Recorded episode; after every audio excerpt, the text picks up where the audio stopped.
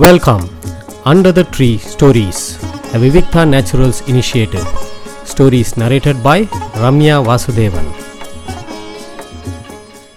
இன்னைக்கு நம்ம வந்து திருக்கோளூர் பெண் பிள்ளை ரகசியத்தில் இன்னொரு முக்கியமான வாக்கியம். கடித்து அவனை கண்டேனோ திருமங்கையாரைப் போல அப்படிங்கிறதான் திருக்கோளூர் பெண் பிள்ளை ராமானுஜரை பார்த்து சொல்லக்கூடிய இன்னொரு வாக்கியம். இது வந்து ஆழ்வார்கள் பன்னெண்டு ஆழ்வார்கள் நமக்கு எல்லாருக்கும் தெரியும். அதில் பன்னெண்டாவது ஆழ்வார் திருமங்கை ஆழ்வார். அவர் தான் கடைக்குட்டி ஆழ்வார். இவர் வந்து சோழ நாட்டில் இருக்கிற சிறுகாழிங்கிற ஊர் பக்கத்தில் குறையலூர் அப்படிங்கிற ஒரு சின்ன ஊர். அதில் தான் பிறந்தார் அவர். இவர் பிறந்த ஊ குலம் வந்து வேளாளர் குலம். அவள் வந்து ரொம்ப வீரமாக இருப்பாளாம். அவள் வந்து அதனால் இவர் வந்து நிறையா ஆயுத பயிற்சி வில்வித்தை எல்லாத்துலேயுமே ரொம்ப சிறப்பாக இருந்தாராம். அவர் வந்து அந்த சோழ மன்னன் கிட்ட சேனாதிபதியாக வேலை பார்த்தார் இந்த ஆழ்வார். எதிரிகளோட வே சண்டை போடும்போது ரொம்ப அனாயாசமாக சண்டை போடுவாராம். இது அதனால் அதாவது எதிரிகளுக்கெல்லாம் யமன் அப்படின்பாலாம் இவ இவரை எல்லாரும்.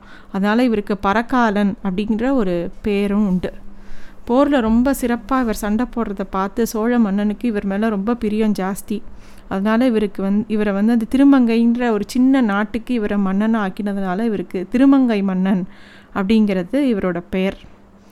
அது பக்கத்தில் அந்த ஊர் பக்கத்துலேயே திருவள்ளக்குளம் அப்படின்னு ஒரு ஊர் இருக்குது அண்ணங்கோயில்னு சொல்லுவாள் இப்போ. இங்கே போனால் இப்போ கூட நல்ல ஒரு பெருமாள் கோயில் இருக்குது அண்ணன் கோயில் அந்த அங்கே வந்து ஒரு சின்ன பெண்ணை வந்து ஒரு வைசியன் வந்து ஒரு குளத்துக்கிட்ட கண்டெடுக்கிறாராம். அந்த குழந்த பேர் குமுதவல்லின்னு பேர் வைக்கிறாள் இந்த குமுதவல்லிங்கிற குழந்தை வந்து பெருசாக ஆக ரொம்ப அழகாக இருக்குது அந்த பொண்ணை பார்த்து ரொம்ப மயங்கி போகிறார் ஆழ்வார்.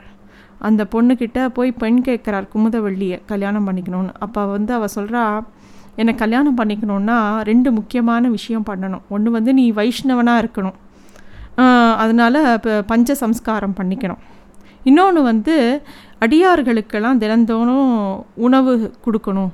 அப்படிங்கிற ரெண்டு விஷயத்த நிபந்தனைகளை அந்த குமுதவள்ளி நாச்சியார் சொல்கிறா திருமங்கை ஆழ்வார்க்கு. அவருக்கு குமுதவள்ளி மேலே ரொம்ப அதீத பிரியம். அதனால் உடனே அது ரெண்டுத்துக்கும் ஒத்துக்கிறார். நேராக நாச்சியார் கோயில் திருநரையூர் நாச்சியார் கோயில் கும்போணத்து பக்கத்தில் இருக்குது அங்கே போய் அங்கே இருக்கிற பெருமாள்கிட்டையே தனக்கு பஞ்ச சம்ஸ்காரம் பண்ணி வைக்கிறபடி கேட்குறார் பெருமாளே அவருக்கு பஞ்ச சம்ஸ்காரம் பண்ணுறாராம் அந்த கோலத்தில் இப்பயும் சேவிக்கலாங்க அவர் பண்ணிக்கிறார். அப்புறமா குமுதவள்ளி கிட்ட வாக்கு கொடுத்த மாதிரி குமுதவல்லியை கல்யாணம் பண்ணிட்டு தினந்தோறும் எல்லா ஸ்ரீ வைஷ்ணவாளுக்கும் அவர் வந்து உணவு அளிக்கிறார். இவர் வந்து ஒரு ராஜாவாக இருக்கிறதுனால ஒரு சிற்றரசர் தான் இவர். அதனால் ராஜாவுக்கு கப்பம் கட்டாமல் எல்லா செல்வத்தையும் அடியார்களுக்கு இந்த மாதிரி சாப்பாடு கொடுத்து கொஞ்சம் கொஞ்சமாக குறைச்சிட்டு குறைஞ்சிட்டே போகிறது அவருக்கு. அதனால் அவர் சரியாக கப்பம் கட்டலை. இதனால் சோழ ராஜாவுக்கு இவர் மேலே ரொம்ப கோபம் வருது. அவன் வந்து அதனால் இவரை வந்து கைது பண்ணி சிறையில் அடைக்கிறான். அது இவர்கிட்ட என்ன அப்படியே போய் இவரை சிறையில் அடிச்சிட முடியுமா?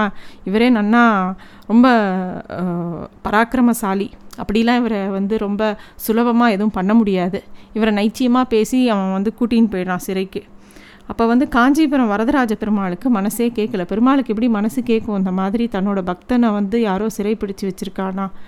உடனே அவரோட கனவுல வந்து மன்னனோட கனவுல வந்து ஆழ்வாரை விடுற விடும்படியும் அவருக்கு உண்டான செல்வத்தை தான் கொடுக்கறதாகவும் சொல்லி ஆழ்வாரை விடுவிக்கிறார். இது தெரிஞ்சவொடனே சோழ மன்னன் ஆழ்வாரோட மகிமையை தெரிஞ்சுட்டு ஆழ்வாரை கிட்ட மன்னிப்பு கேட்குறார். திருப்பியும் வெளியில் வந்தவுடனே திருப்பியும் அடியார்களுக்கெல்லாம் உணவளிச்சுட்டே இருக்கார்.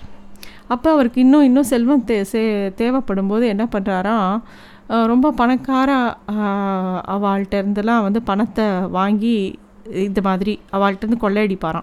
கொள்ளையடித்து அதை வந்து உணவு வை- ஸ்ரீ வைஷ்ணவா எல்லா சாதுக்களுக்கும் இவர் வந்து உணவளிப்பாராம். இப்படி பண்ணிட்டு இருக்கிறத பார்த்த உடனே பெருமாளுக்கு இவரை கொஞ்சம் திருத்தணும் அப்படிங்கிற எண்ணம் வருது. அப்போ ஒரு புதுமண தம்பதி மாதிரி பெருமாளும் தாயாரும் எல்லா அணிகலனும் அணிஞ்சுண்டு காட்டு வழியாக வரா.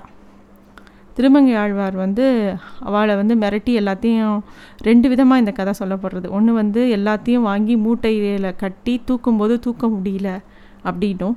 இன்னொரு பக்கம் அவரோட க காலில் பெருமாளோட காலில் இருக்கக்கூடிய ஒரு அணிகலனை எடுக்க முடியல. அப்போ வந்து இதை கழட்டி கொடு அப்படின்னோடனே வேணும்னா நீயே கழட்டி எடுத்துக்கோ. அதாவது பெ பெருமாளோட காலில் இருக்கிற கழலையை அவரால் கழட்ட முடியல. நீயே எடுத்துக்கணுன்னே ஆழ்வார் வந்து தன்னோட க- கல் பல்லால் அதை கடித்து எடுக்கும்போது பெருமாளோட காலல் காலடியை பிடிச்சின்னு அதை சுவைச்சா கண்டிப்பாக ஞானம் வரதானே செய்யும். அப்படி தான் ஆழ்வாருக்கு ஞானம் வந்தது அப்படிங்கிற ஒரு கதை இருக்குது இன்னொரு பக்கம் என்ன சொல்கிறான்னா அந்த எல்லா ஆபரணத்தையும் ஒரு மூட்டையில் கட்டி தூக்கும்போது தூக்க முடியல. என்ன மந்திரம் போட்டீர் அப்படின்னு ஆழ்வார் கோச்சிக்கிறாராம். பெருமாளையும் தாயாரும் தான் வந்திருக்கான்னு தெரியாது கோச்சிக்கிறார். உடனே பெருமாள் வாகம் வாரும் கிட்ட வாரம் சொல்கிறேன் அப்படின்னு சொல்லி கிட்ட கூட்டு காதில் வந்து அஷ்டாட்சரத்தை சொல்கிறார் அப்போ தான் ஞானம் வந்ததாகவும் சொல்லுவாள் ஸோ இந்த ரெண்டு விதமாகவும் சொல்லுவாள் அதுக்கப்புறமா ஆழ்வார்க்கு வந்து பெருமாளோட கடாட்சம். அங்கேயே அதே இடத்துல வந்து பெருமாளை சேவிக்கிற ஆழ்வார். அதுக்கப்புறம் திருமங்கை ஆழ்வார் வந்து ஆறு பிரபந்தங்களை பாடுறார். அவ்வளோ அவரது நூற்றி எட்டு திவ்ய தேசத்தில் முக்காவாசி திவ்ய தேசம் பாடினது திருமங்கை ஆழ்வார் தான் பல இடங்களில் பல விதமாக பாடுறார். சில இடங்களில் உருகி உருகி பாடுவார் சில இடங்களில் அதட்டி மிரட்டி என்னெல்லாமோ எப்படி வேணாலும் பாடு அதாவது இது இதை ரொம்ப அழகாக எல்லாரும் பெரியவா சொல்கிறச்ச சொல்லுவா திருமங்கை ஆழ்வார் வந்து கடைக்குட்டி இல்லையா பன்னெண்டு ஆழ்வார்ல அதனால் எப்பயுமே ஒரு அம்மா அப்பாவுக்கு வந்து கடைசி குழந்தை மேலே ஒரு பிரியம் இருக்கும் ஒரு செல்லம் இருக்கும். அது என்ன விஷமம் பண்ணாலும் அதை ஏற்றுப்போம் அது மாதிரி பெருமாளும் திருமங்கை ஆழ்வார் எது பண்ணினாலும் சந்தோஷமாக ஏற்றுப்பாராம் அந்த மாதிரி அதனால் அவர் வந்து என்ன பண்ணினாலும் அவள் ஏற்றுப்பாளாம் அது சொல்லுவார். இதில் நிறைய ரொம்ப சுவாரஸ்யமான கதைகள் உண்டு திருவங்கை ஆழ்வாரை பற்றி அதில் ஒரு சில இது நம்ம இங்கே பார்க்கலாம். சென்னை பக்கத்தில் திருநின்ற ஊர் அப்படிங்கிற ஒரு திருத்தலம் இருக்குது அங்கே வந்து போய் பெருமாளை சேவிக்கலான்னு போகிறார் அப்போ தாயாரும் பெருமாளும் பேசிகிட்டே இருக்காளாம் இவருக்கு காட்சியே கொடுக்கலையாம். உடனே இவர் அங்கே ரொம்ப நேரம் காத்திருக்காமல் அடுத்த திவ்ய தேசத்துக்கு போய்ட்றார். அதை பார்த்த உடனே தாயார் வந்து என்ன உங்களை பாடாமல் ஆழ்வார் பாட்டுக்கு கிளம்பி போயிட்டார் பாராமுகமா நீங்கள் பாட்டுக்கு இப்படியே நின்றுருக்கீங்களே போய் அவர்கிட்ட போய் கேட்டு பாட்டு வாங்கின்னு வாங்கோ அப்படிங்கிறாராம் அதுக்குள்ளே ஆழ்வார் வந்து திருக்கடல் மல்லை அதாவது மகாபலிபுரத்துக்கு போய்ட்றார். அங்கே போய் ஆழ்வார்கிட்ட பெருமாள் என்ன ஆழ்வாரே நம்மை பாடும்னு கேட்கவும் அங்கே வந்து போனால் போகிறது அப்படின்னு சொல்லிட்டு நின்ற ஊர் நித்திலத்தை அப்படிங்கிற ஒரு வாக்கியத்தை போட்டு பாடுறாராம் ஆழ்வார். அந்த பாட்டை கேட்டவுடனே சந்தோஷமாக திரும்பி வராராம். திருநின்ற ஊருக்கு. லக்ஷ்மி வந்து இது என்னது? ஒவ்வொரு திருத்தலத்துலேயும் அந்த பெருமாள் மேலே பத்து பன்னெண்டு பாசுரம் பாடுறார். நீங்கள் என்ன ஒரே ஒரு பாட்டு வாங்கிட்டு வந்திருக்கேன். திருப்பி போய் அவர்கிட்ட வேறு பாட்டு கேட்டு வாங்கிட்டு வாங்கோ அப்படிங்கிறார்.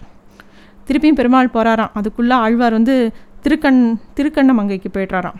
அங்கே போய் திருப்பியும் கேட்கவும் அங்கேயும் ஆழ்வார் வந்து நின்ற ஊர் நின்ற நித்தில தொத்தினை அப்படிங்கிற வார்த்தையை போட்டு பாடுறாராம் திருக்கண்ணமங்கையில்.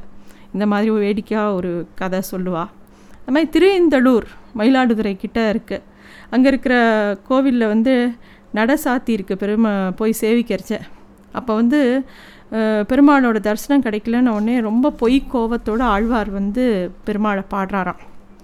எனக்கு ஒரு தடவை தரிசனம் கொடுத்தா குறைஞ்சி போயிடுவியா?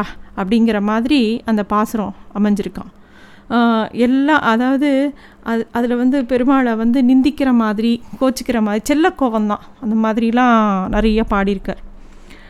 எல்லா அதாவது ஆழ்வார் வந்து எல்லா திவ்ய தேசத்துலேயும் கிட்டத்தட்ட எண்பத்தாறு திவ்ய தேசத்தில் பாடியிருக்கார். அதில் எண்பத்தஞ்சு பெருமாளை வந்து ரொம்ப செல்லமாக நீ வா போ அப்படின்னு பாடுறாராம். ஆனால் ரொம்ப கோபம் வர இடத்துல மட்டும் நீர் போம் அப்படிங்கிற மாதிரி நீர் வாரும் போரும் அப்படிங்கிற மாதிரி பாடுறாராம். அதை வந்து ரொம்ப அழகாக அதை பற்றி சொல்லியிருக்கா. திருக்கண்ணம மண் திருக்கண்ணமங்கைக்கு போன ஆழ்வார் வந்து அங்கே இருக்கிற பெருமாளை பத்து பாட்டு சொல்லி பாடி ரொம்ப மனமுருகி பாடுறாராம்.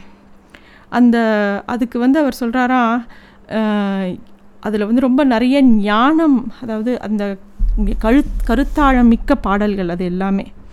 ஞானமே வடிவான சங்கையும் உன் கையில் வச்சுட்டுருக்க இந்த பாடல்களோட அர்த்தம்லாம் உனக்கு புரியறதா? அப்படிங்கிற மாதிரி கேட்குறாராம் திருக்கண்ணமங்கையில். அதுக்கு வந்து அதாவது அங்கே இருக்கிற பெருமாள் வந்து ஆழ்வார் வார் வாயாலேயே அர்த்தம் கேட்கணும்னு ரொம்ப ஆசைப்படுறார்.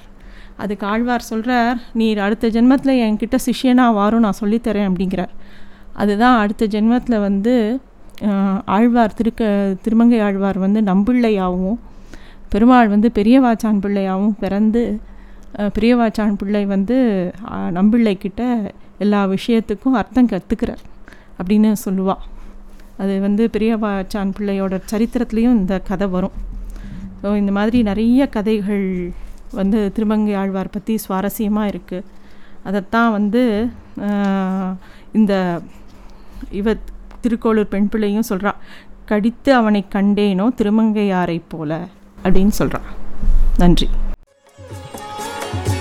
Thanks for listening to Stories Under the Tree, a Vivikta Naturals initiative.